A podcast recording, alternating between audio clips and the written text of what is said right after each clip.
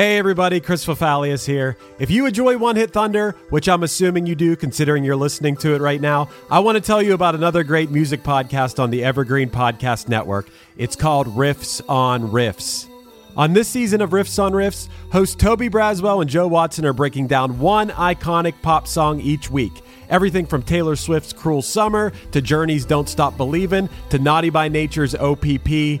Each week, they crack open the song, trace its history, decode those cryptic lyrics, and unearth the hidden gems in its musical DNA. Not only do they dive into the song's history, lyrics, and impact, they also go down some fun and oftentimes hilarious rabbit holes. So, yeah, if you're a fan of One Hit Thunder, I think you'll also enjoy Riffs on Riffs. So, go hit that subscribe button on Apple Podcasts, Spotify, or wherever you get your pods. Another day is here, and you're ready for it. What to wear? Check. Breakfast, lunch, and dinner? Check. Planning for what's next and how to save for it? That's where Bank of America can help. For your financial to-dos, Bank of America has experts ready to help get you closer to your goals. Get started at one of our local financial centers or 24-7 in our mobile banking app. Find a location near you at bankofamerica.com slash talk to us. What would you like the power to do? Mobile banking requires downloading the app and is only available for select devices. Message and data rates may apply. Bank of America and a member FDIC.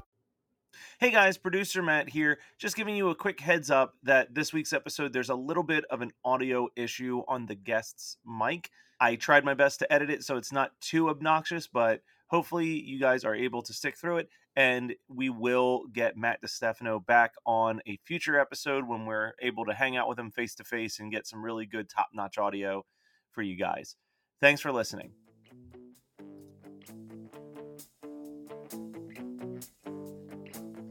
This week, we get a little controversial talking about Rick Springfield. On one hand, he's had 17 top 40 hits in his career. But on the other hand, if you ask the person on the street to name another song than Jesse's Girl, you'd get a blank stare. The song was an absolute phenomenon, and it was a song based on a real situation. In other words, Rick thought his buddy's girlfriend was hot. This week, I'm joined by Cassette's frontman Matt DiStefano to debate if Rick Springfield is really a one hit wonder, but the point is probably moot.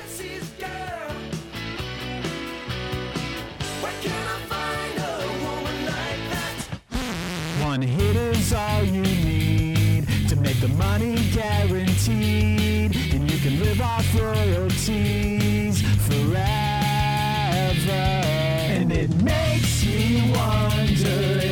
just a blunder, or is it one hit thunder? So we're doing Jesse's Girl. All right, so Rick Springfield. Matt Kelly is ready for us, Yes, definitely. We can start. yeah. So, uh, Matt, I have a feeling, Here we go. just, a- and I, I mean this in the the best way possible. Uh, Sure. when I listen to your band cassettes, I feel like you guys are Rick Springfield influenced. Is that true, I think at least for myself, that is 150% true. dude? Yes. When you if you listen to the first song on Wild Heart, it sounds like if Rick Springfield just was a little bit more punk.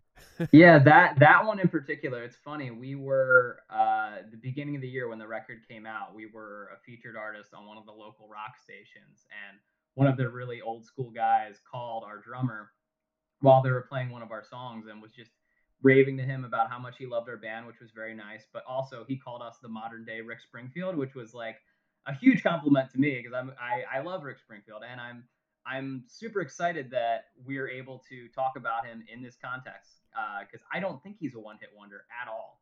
Right. I mean, I guess to the layman, he's a one-hit wonder, but I know I know for a fact that Rick Springfield has like some die-hard Rick Springfield fans out there, and I kind of understand why.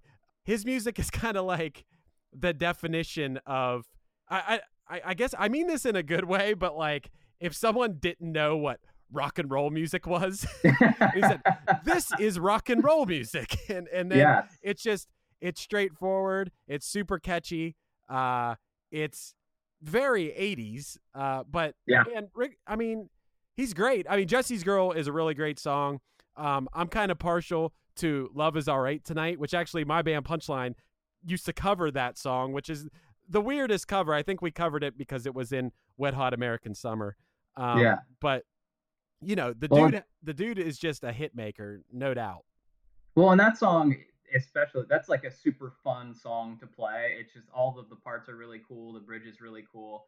Um, just that main riff is is super fun. So yeah, he's uh that both both of those songs are off of his like I always call it his first record because it's his first real record that anyone heard, and everything before that was super different. Right. Um, Working class dog, right? Yes, Yeah. I think that's Spuds McKenzie on the cover of that. it's actually it's his dog. who- Oh. I'm blanking on the dog's name. Um, he talks about the dog in his book.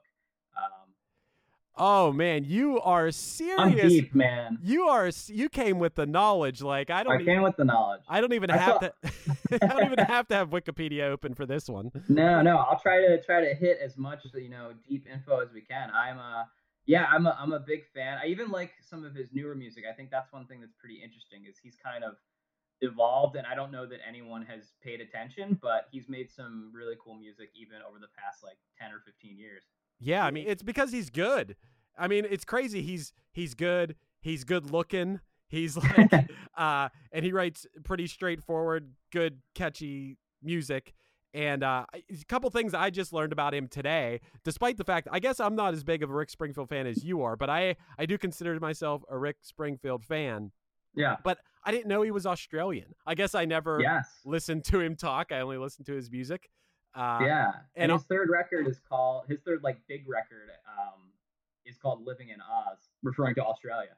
Oh, okay. See, Yeah. I didn't even I didn't even know. But Yeah. uh, I also didn't know that at some point at some point, well, I guess he wasn't married to, but I guess he was together with Linda Blair, who yeah, I think when she was like underage maybe. Oh Like it was a consensual it was like a consensual thing. Like I want to say she was like 17 or something like that. Okay. Maybe she was 19. I don't know. Okay. Let's There's, Damn. there's no like there, there's no there's no Me Too uh, happening with Rick Springfield. Okay. All right. That's good. Uh, because Yeah. he, uh, I mean, I, I've always, I mean, I don't know. Yeah, I don't know what to deal with deal with that is, and um, but anyway, uh, yeah, Linda Blair, aka uh, Reagan from The Exorcist. Yeah. Um, we should talk about Jesse's girl before we get deeper into it. So I yeah, guess let's do it. Jesse's girl kind of set it off, right? Is that what got everything started? I mean, he was on some soap operas, I think. Yeah. Well, he he put out like I want to say he has maybe four albums even before Working Class Dog. Some that were released in Australia, some in the U.S., but a very different vibe. Not kind of like the power pop '80s vibe that he's more known for. Uh-huh. Um, and I don't. I, I want to say I could be wrong. I want to say Jesse's Girl was not the first single off of this record. Oh, what was it? We're- I I, we'll I think yeah, you can Wikipedia, but I think it's so he does a cover of a song that was a Sammy Hagar song. Um, I do anything for you. Or Oh, no, I- I'm sorry. I, I do everything for you. I didn't even know that that was a Sammy Hagar song. Yeah, the Sammy Hagar song is definitely not as good, but I, I want to say that was the first single. Oh, that's cool. And it- it- I mean, he won a Gra So so Rick Springfield won a Grammy too. Deservedly. Yeah. Uh, yeah, that, that's pretty awesome. Um, but he was on. Okay, I'm I'm I'm looking to General Hospital. Okay, that's what. Yes. And so I guess uh, that's kind of. So he pulled a uh, way before.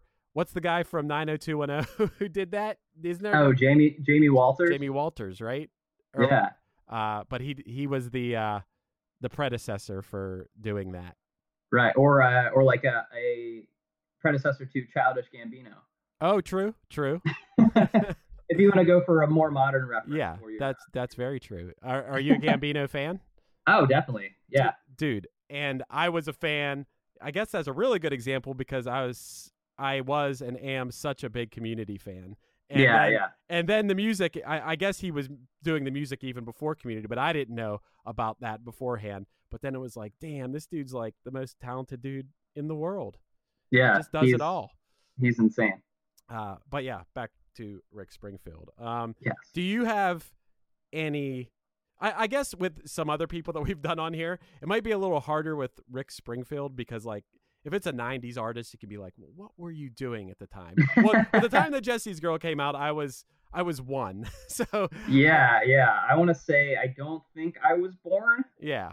So you, I may have been absorbing his music just uh, one way or another, but I, I don't really have any memories attached to Jesse's Girl except maybe um, when I was a tiny baby.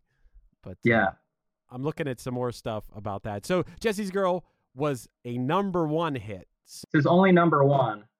Okay, so that a song doesn't even necessarily have to be number one to be considered a hit, but this dude Sure. he went all the way, and then he got that best male rock vocal Grammy uh, that same year. So 1981 was a big year for Rick.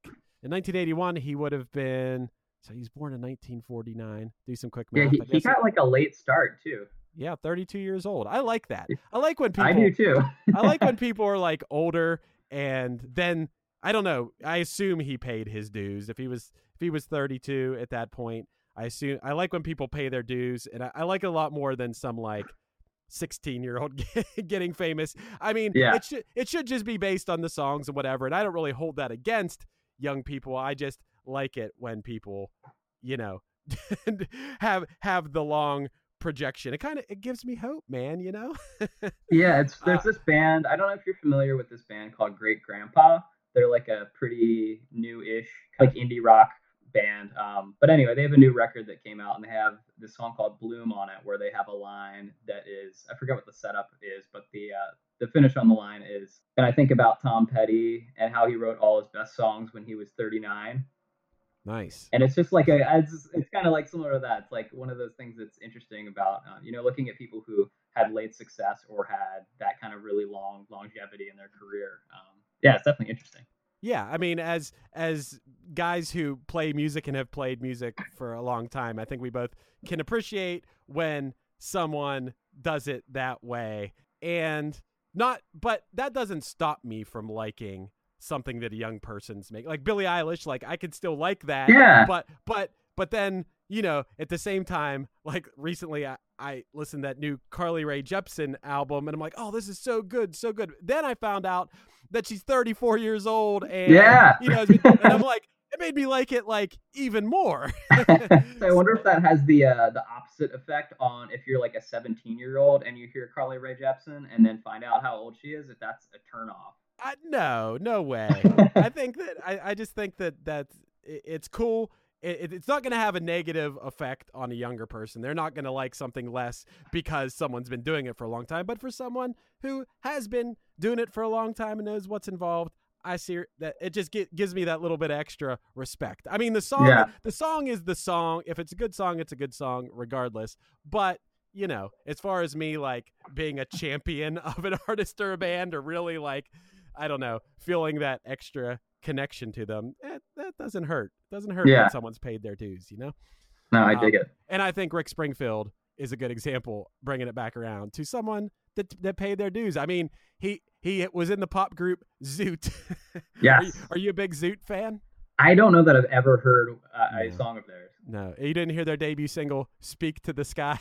was- I have seen that record places. I think they re-released that under his name. Like once he became notable for Jesse's Girl and things after that, I think they re-released some of that early stuff just under his solo name. Oh, okay. I mean, you know, go, going back to what you said about the fact that he's not in the grand scheme of things, maybe he's a one hit wonder.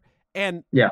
I will note this, and I'm sure that you would agree, that despite the fact that one hit wonder kind of sometimes has like a negative connotation, I would love to have one hit. Like, Oh yeah, Dude, I'll how take it. awesome! Yeah, I would take it too. And I, I, I, once in a while, you'll see people like bitch and complain about the one hit, but I have more respect for like back in the day. We did a tour where Tommy Tutone was on it. It was, Oh it, yeah, it was with Less Than Jake, and right. so they they would always bring like a uh, yeah throwback act on the tours or whatever, whoever was available, and I really had to respect the fact that Tommy Tutone opened and closed with eight six seven five three zero nine, and on top of that had a sequel to the song. Yeah. so Well, well, that song is funny because during so I, I have seen Rick Springfield a couple times over the past few years, as recently as this past summer. Um, nice. and he has a part of his set where he does a kind of medley of some of his like minor hits, but but not anything he's going to be playing in a set. And during that, he he starts playing Jenny eight six seven five three zero nine, and as part of that, his like shtick with it, um, is he starts playing. He's like, a lot of people think that's my song. Definitely not. And then he moves on to the next song. right. And um, wait, wait, what? so he he plays Rick Springfield plays. Oh, Rick six, seven, five, Springfield does. Okay, yes, yes, okay. yes. So- oh, I thought you were talking about you saw Tommy Tutone. oh no no no. So, Oh, yeah no. nice. I would I would never. hey, you know what's funny about that is that the the band Bowling for Soup, everybody Yeah. thinks that everybody thinks that um, the Fountains of Wayne song is them. Oh yeah. And so- okay, I can see that. And so they covered it and they just play it in their set now, That's funny. which is pretty funny. Anyway, uh, yeah, but Rick Springfield, despite the fact that Jesse's Girl was considered his one hit, this was what I was leading up to here. He actually had 21 Hot 100 hits, Yeah. 17 of them in the top 40, and five of them were top 10 hits. So Yeah. it is really kind of a stretch to call him a one hit wonder because I would think that if Punchline or Cassettes had one song that was a top 10 hit, that that would be considered a one hit wonder. And Yeah. Rick, Rick Springfield had five of them and yeah. 17 in the top 40. So I don't know, man. I, I guess it's a little bit of a stretch, but uh, Jesse's Girl is the one song that, like, okay, my mom's to know. Yeah, it's it's the it's the rest of the songs. I feel like if you are someone who listens to a lot of music from the '80s, um, you might be familiar with some of those other songs that charted a little bit higher. But the kind of probably the general music listener isn't going. It's it's uh, they look at maybe Jesse's Girl the same way as you'd look at a band like The Outfield and Your Love, right. or uh, where that's like they did not have another hit. But I feel like people look at those two songs the same way as like, oh, that's that's that one person's song. Right. Yeah. They they probably lump all that. Yeah. Tommy Tutone, all that gets lumped Yeah. right in there. Uh, even though Rick Springfield seems to be, I mean, I don't know anything about the outfield. I do know what I saw from Tommy Tutone, who just completely was like, okay, this is my song and that's all I'm going to do. But Rick Springfield's pre- pretty legit. One thing that we like to do on here is look at what else was going on in the world of music at the time Oh, cool. that the song was a hit. And what's really funny about right when the song was number one on the Billboard charts, one of the other biggest singles, and I, I don't know if you're going to know this song or not. You probably do. Was the greatest American hero theme song, oh yeah. which is "Believe It or Not, I'm Right. Walking on Air." That's a I think I, I know that more from Seinfeld as George's uh oh yeah his his answering machine message Yeah. probably than for the actual song. Believe it or not, George isn't at home. Please leave a message at the beep. I must be out or I'd pick up the phone. Where could I be? Believe it or not, I'm not home. George, pick up. I know you're screening for Allison. Believe it or not, George isn't at home. Yeah.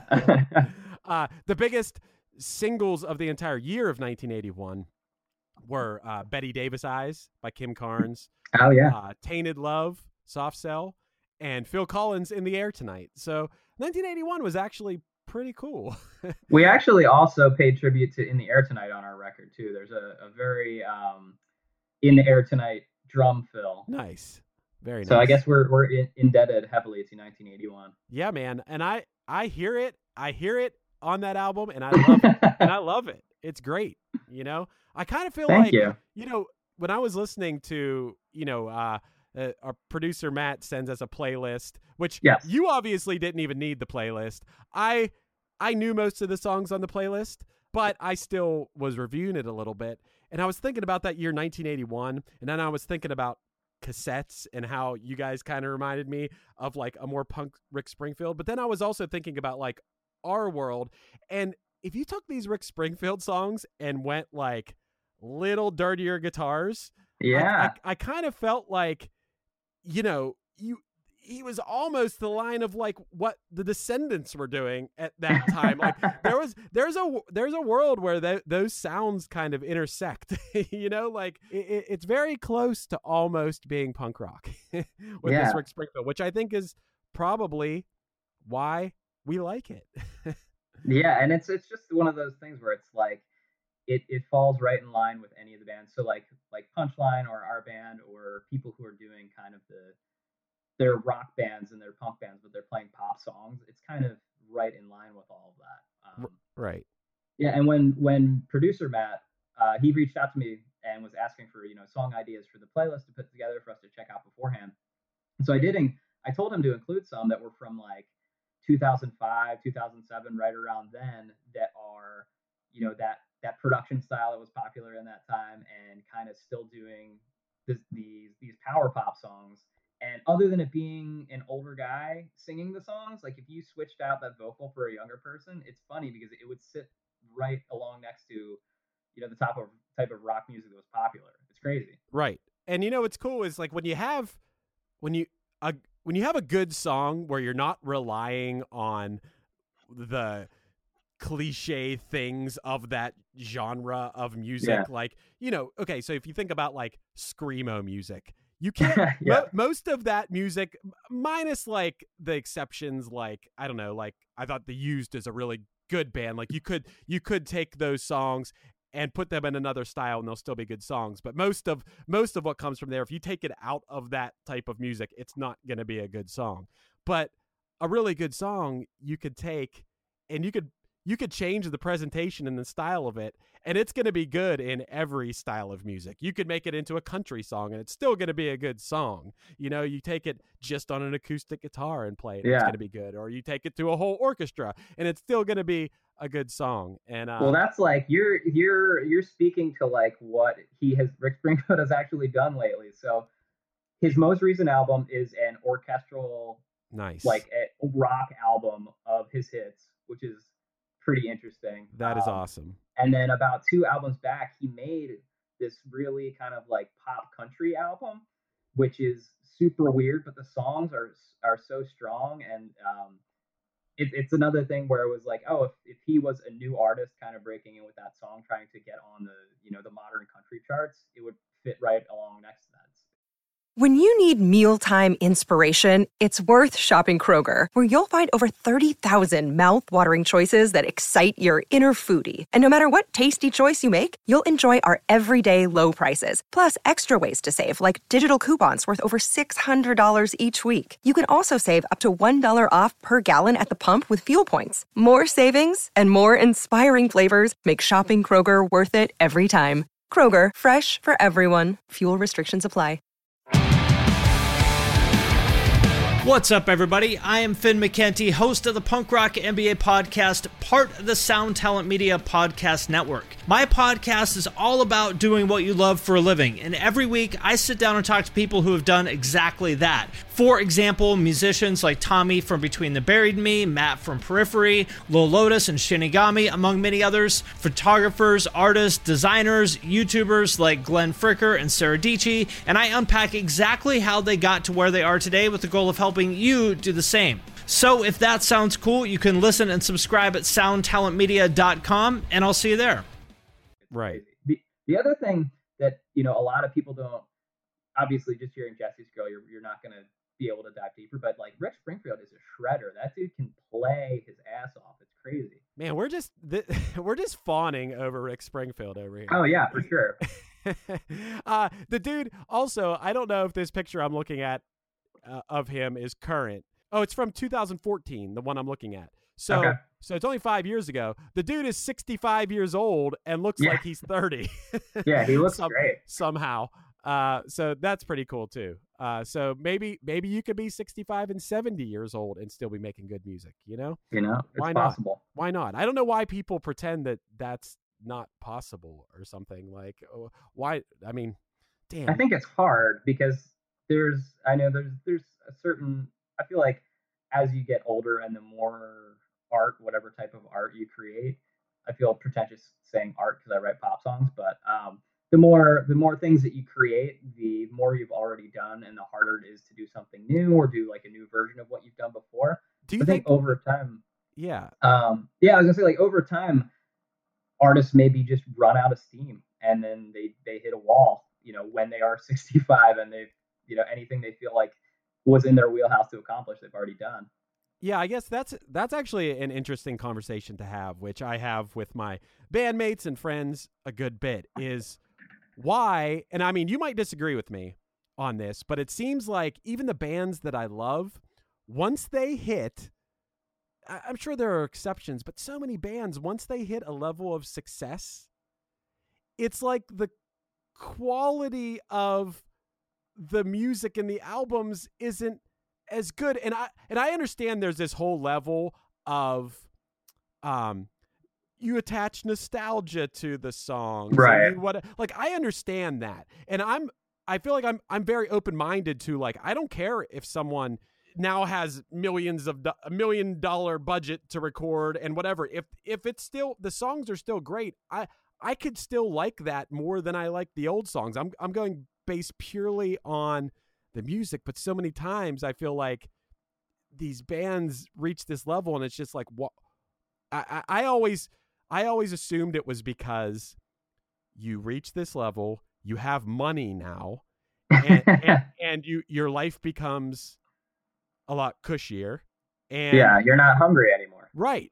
And and it's just kind of like I feel like so many people phone it in, you know? And I, I that's that's something I've always told my told myself to make myself feel better Yeah. our band not being bigger than it is. It's like, okay, well, you know, that's just to keep us making making good music or maybe maybe Yeah. you know, maybe what or I, uh, sometimes I think like maybe I wouldn't even still be make maybe something would have happened like everybody would have lost interest or whatever so maybe the fact that never made a million dollars making music is because it's just going to keep me making music forever and maybe that's a good thing because money isn't everything These- these are the kind of conversations i have with myself in my head which anyone who has been playing music for all these years which I, i'm sure that you know we we can relate in that way is like that there's you know you you sometimes tell yourselves if you if you if you're feeling down about where you're at. Not that i take for granted the fact that there are a nice amount of people out there that listen to our music. I'm just yeah, saying man. i'm you just just saying what, a, a million Spotify plays on a song. yeah yeah that, uh, that's you know that's the kind of stuff every once That's in a while.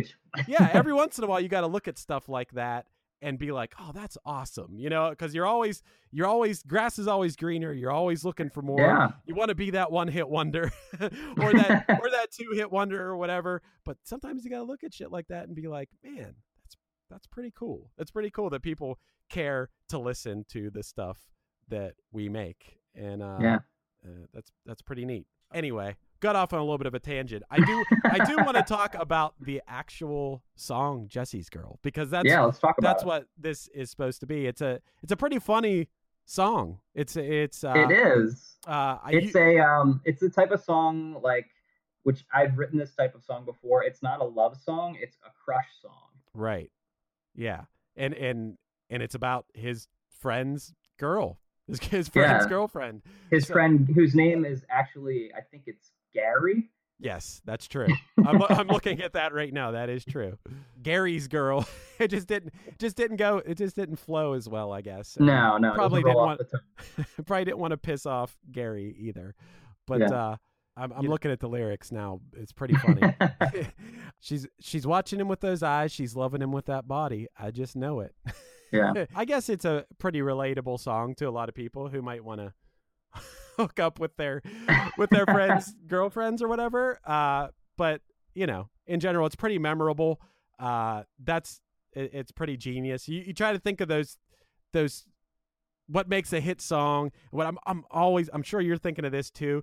It's like the one line like defines the song. You know that that one thing that you could take away from the song. It doesn't matter what all the rest of the words are. It's I wish that I had Jesse's girl. That's Yeah. that's uh you know iconic, man. It's just iconic. That's huge. It's huge. The only I think I want to say the only lyric I, d- I think I don't like in this song is when he uh, ends a line with the word moot, Oh yeah, just, dude. just kind of a really clunky lyric, but maybe that's an Australian thing. I don't know. I agree, and I do think that's funny. And that is the first. This song is the first place I ever even heard that word. And, I mean, I've heard it. I've heard it since then, but yeah, Sure. you know how that it does seem like a stretch when you're sitting down there, when you're sitting down to write lyrics, and you have something, and you just you just need to rhyme that word. And you just, yeah. it's just really a stretch. But yeah, uh, it, it, it's a stretch. But like you said, maybe that's something that people in Australia say a lot. Well, I also that's I think that's a funny part of it. That's like a part that I always like. If I'm listening to the song, that always clicks with me. Whether I'm listening to it like passively or, or paying more attention, it's it, that Right. always jumps out. we always on this podcast we decide if a song is a one hit blunder or one hit thunder as the name of the but i don't think we even need to talk about that we know that this song is one hit thunder we know that rick For springfield sure. is pure thunder and not He's even through necessarily through. one hit He's had he had hits probably or or not, not necessarily hits, but you know notable songs and successful records over the course of probably a decade or so, and then still makes music. This is we're almost at what 40 years after Jesse's Yeah. Girl, 38 years after Jesse's Girl, right which is wild. i mean he started playing music when he was 13 and uh, Yeah. then he joined his first group rock house in 1968 so That's dude's been name. playing yeah. Rock house. Yeah i like i like it. Uh, Straightforward. 51 years. This dude's been making music for 51 years still ripping it up. One thing that I think is interesting to talk about when when you talk about him is there's like learning some of this stuff having read his book, uh, which is called Late Late at Night, which is a, a Jesse's Girl reference. nice. Um, there's uh, stuff talking about how when he was young and this super attractive guy, he hated how he looked and got plastic surgery, and how he tried to kill himself multiple times. jeez Um, yeah, it's like all, and he's even said stuff recently. I think it was after um after the news came out about Chester Bennington. He said something about like, oh, he's like, oh yeah, I totally get it. I've been there. I'm still there sometimes. So he's kind of like he he's known for his pop music, but he's this really kind of dark dude too, which I think is interesting. yeah i mean especially it's definitely i mean which it oftentimes is and there and it, it's a whole different subject but people that make such you know his music is so for the most part positive sounding and and Yeah. like feel good music and yet you know that mu- that the complete opposite could be going on inside of him and I was look I was looking right here that it says in his early career people always mistaked him for Bruce Springsteen which is pretty funny dude Yeah. this might be a really insane thing to say but I uh, I I guess I better I better watch what I say here. but, but I Choose your words carefully. I might like Rick Springfield's songs more than I like Bruce Springsteen. I, I I don't know. I would agree with you. I think for, I, I I love Bruce Springsteen. Don't get me wrong. Um, but I think the stuff that kind of connects with the stuff that like checks the boxes for me more is you know I've like my two probably favorite musicians or bands are Weezer and Taylor Swift. Okay. So like I feel like Rick Springfield is maybe the midpoint of those two Right. he's somewhere he's somewhere in there and um that that's just kind of like i feel like his songs and his style i mean i'd say as far as having you know records that you know start to finish are iconic and are um just these really really strong songs. Like obviously springsteen probably takes the cake with that one for for, for me personally. But i think like if, if i were to say like who do i like listening to more? It's 100% rick springfield Right. And uh well I guess it's also that their names it's I didn't think about the fact Yeah. that Rick Springfield and Bruce Springsteen. Uh, Right. I, and I kind of feel like me saying that is kind of on the border of like somebody saying like you know what I like the Turtles better than I like the Beatles or something like that. Like I, I know Sure. Bru- Bruce Springsteen's like one of the most iconic artists ever, and Rick Springfield is kind of just has a cult following and Sure. and and whatever. So, but I mean, it's all it's all opinion. Uh did you ever see Rick Springfield's movie Hard to Hold?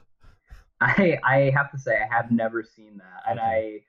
I think that I've listened to that sound. The soundtrack is great. The songs are really good. There's a couple other bands that do songs on it, but um, Nice. no, I don't think that's one I ever really need to to check off. Yeah.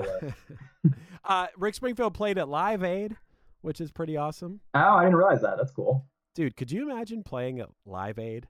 I'm trying. To, yeah, of course. I want to see how many people were at Live Aid. It's some. It's some insane number of people. There's also as a um, while you're looking that up, as a a fan of professional wrestling on the the first ever I think it's just called the Wrestling album, which was the Uh-huh. album that WWF put out at the time. Yep. The the manager Jimmy Hart has wrote and sings a song on it that's called "Eat Your Heart Out," Rick Springfield. Ring, ring. Hello, hello. Hey, is Cindy in? no, who is this? What do you mean, who is this? This is Jimmy Hart, the mouth of the South. Where is she? She's going to the Rick Springfield concert. Rick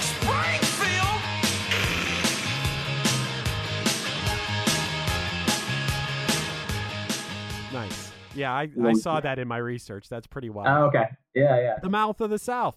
The mouth of the exactly. I didn't know the Mouth of the South even had a song. He actually wrote a lot of the um or a good portion of the theme songs for the wrestlers, their entrance music at the time. Mouth of the South did? Yes. Whoa. So so we know that this is uh one hit thunder for sure. oh Um, yes. And oh, I wanted to look up Live Aid as well. Well, Live Aid, when you take into consideration all the the uh, televisions that it was on, Right. one point nine billion people. Oh jeez. Dude, Wow. Can you even imagine? Like you, you play that one show, your career should be set, right? One point nine billion. In theory. yeah, I mean, So that's the question. Who's the least successful art- artist that Ooh. performed at Live Aid oh, we're, we're in front of that many people? Who just dropped the ball? I gotta see because if you yeah if you blew if you blew it at Live Aid, I'm gonna see who. Here we go. Uh, this this lineup's got to be insane. The Boomtown Rats. I I don't Okay. Don't. That name sounds familiar, and that's about it. Oh, Spandau Ballet played, which is so awesome. They played True. Elvis Costello played. Okay, so here's the, here's some people that I don't know that played. Ultravox, No, got nothing. Nik Kershaw. No. Nope. Let me see. Most of these, like you know, U2, Dire Straits, Queen, David Bowie, The Who, Elton John, Sure. Freddie Mercury, Paul McCartney. Band Aid played Do They Know It's Christmas there? That- that's weird. What time of year did this happen? Yeah, I don't know. I was in It July. was in July. That's so Christmas in weird. July, that's a thing that people say. Yeah. Oh, that's so weird, dude. It. You know, punchline. We have like several Christmas songs, Sure. and we have this one song, "Icicles," which people always ask us to play. But I would just feel dirty playing a Christmas song. I would be more likely to play it in June than I would like yeah. two weeks after Christmas. That just feels like weird. I don't know what's Yeah, yeah, so yeah. weird about. It'd be like watching a Christmas episode of The Office on January fourth or something. Yeah, know- you have to wait till the next year. yeah, I don't know why that bothers me. That's such a weird thing to be bothered by, but I don't want to Yeah. I don't want to see anything Christmas after like in March or something. It just feels Yeah. after July or so, I'm cool with it. Yeah, then you turn it back around. Then it's the Christmas season again. In July. Right. You get the six month build up. right, that's right. Before we wrap this up, what you got going on, man? What you got going on musically? Yeah, so um, our band Cassettes put out a record earlier this year. It's called Wild Heart. Um, recorded it with Ace Enders from early November and Nik Bruzzese from Man Overboard. Um, yeah, that's out everywhere now. It's out on vinyl and um, CD. You can grab that on our website, cassettesforever.com. It's Um, awesome, it's- man. By the way, Thank you. Yeah, we're we're really happy with how it turned out. Um, yeah, we're really excited excited about the, the whole record. remember when we uh, played together at um, what's that? I, for some reason, I couldn't remember the name of that place. Uh, Boot and Saddle. Boot and Saddle. I knew. Yeah, yeah. That's actually Yeah, I was trying so hard to remember the name. I love Boot and Saddle, but I for some reason that great name, venue. Yeah, that name just blanked on me. Oh man, I love the sound there. Yeah, that's where we actually did our record release show earlier this year, which actually is just now up on, uh, which is very interesting. So there's a site called Hate Five Six. Um, so hate spelled out, five the number, and six spelled out. Um, there's this guy Sonny who's from Philly, and he they, he just you know does all these live show videos. It's mostly hardcore and metal stuff, um, but our drummer used to play in a bunch of hardcore bands, so he's friends with them, and he came and shot our record release show. And uh, it's up there among, you know, like Terror and Every Time I Die. Nice. And, you know, This is Hardcore Fest videos. So that's up there now too, um, which is pretty cool. But yeah, that, and that was at Boot and Saddle. It was, it was super fun. Yeah, man. We we can wrap this up. I think it's been a very uh, a very good episode. And you know what I like to think about with these? Uh, the, the closing thought I like to think about is, hey, man, maybe Rick Springfield's going to listen to this because why wouldn't you? If there was a Chris Fafalios, if there was dudes talking about Chris Fafalios on a podcast and I just happened to be perusing, I would probably listen to it. So Rick Springfield, if you're out there listening, we're big fans. yeah, I Um, propose a, uh, a Rick Springfield Punchline Cassettes tour. That would actually make total sense. So yeah, let's let's make it happen. Let's make it happen. And Rick Springfield, if you want to, if you want to uh, do a guest vocal or collaborate on a song, uh, check out our bands, uh, cassettes, Yeah, please. and, cassettes and Punchline. Check us out. We play music that is somewhat in the same world as your music, maybe a little more punk, but we like you a lot and we think you're cool and uh, we like you so much. We just made a podcast about you, and we apologize for the fact that it's a one-hit wonder podcast because we don't consider you a one-hit wonder, even though maybe some of the world does. You couldn't put it any better. Yeah, cool. All right, Matt. Thanks for coming on, man. All right, thank you, Chris. This is fun. Hell yeah.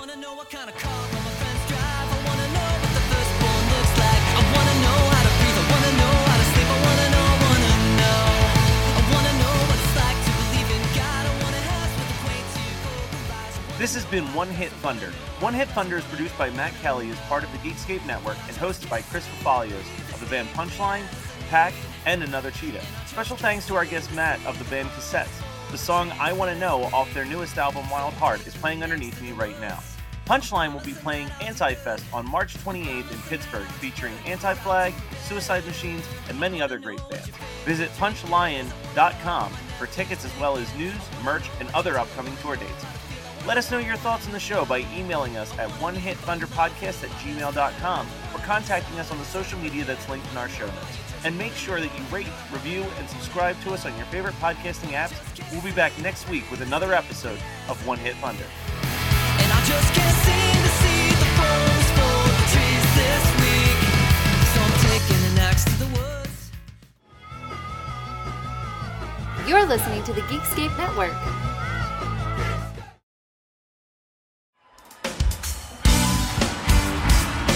Hello, everybody. I'm Bruce. And I'm Nolan, and this is the Corner of Gray Street podcast. As longtime Dave Matthews Band fans, we set out to create a podcast to dive deep into the past, present, and future of DMB. Not only do we recap and review shows within an ongoing tour, but we revisit past shows from throughout the band's history, conduct interviews with a wide variety of guests with ties to DMB, and create unique and exclusive content like our Concerts on the Corner series. Whether you're a fan of the band or just a fan of great music, we think you'll find something you'll enjoy. We can't wait to see you on the Corner of Gray Street.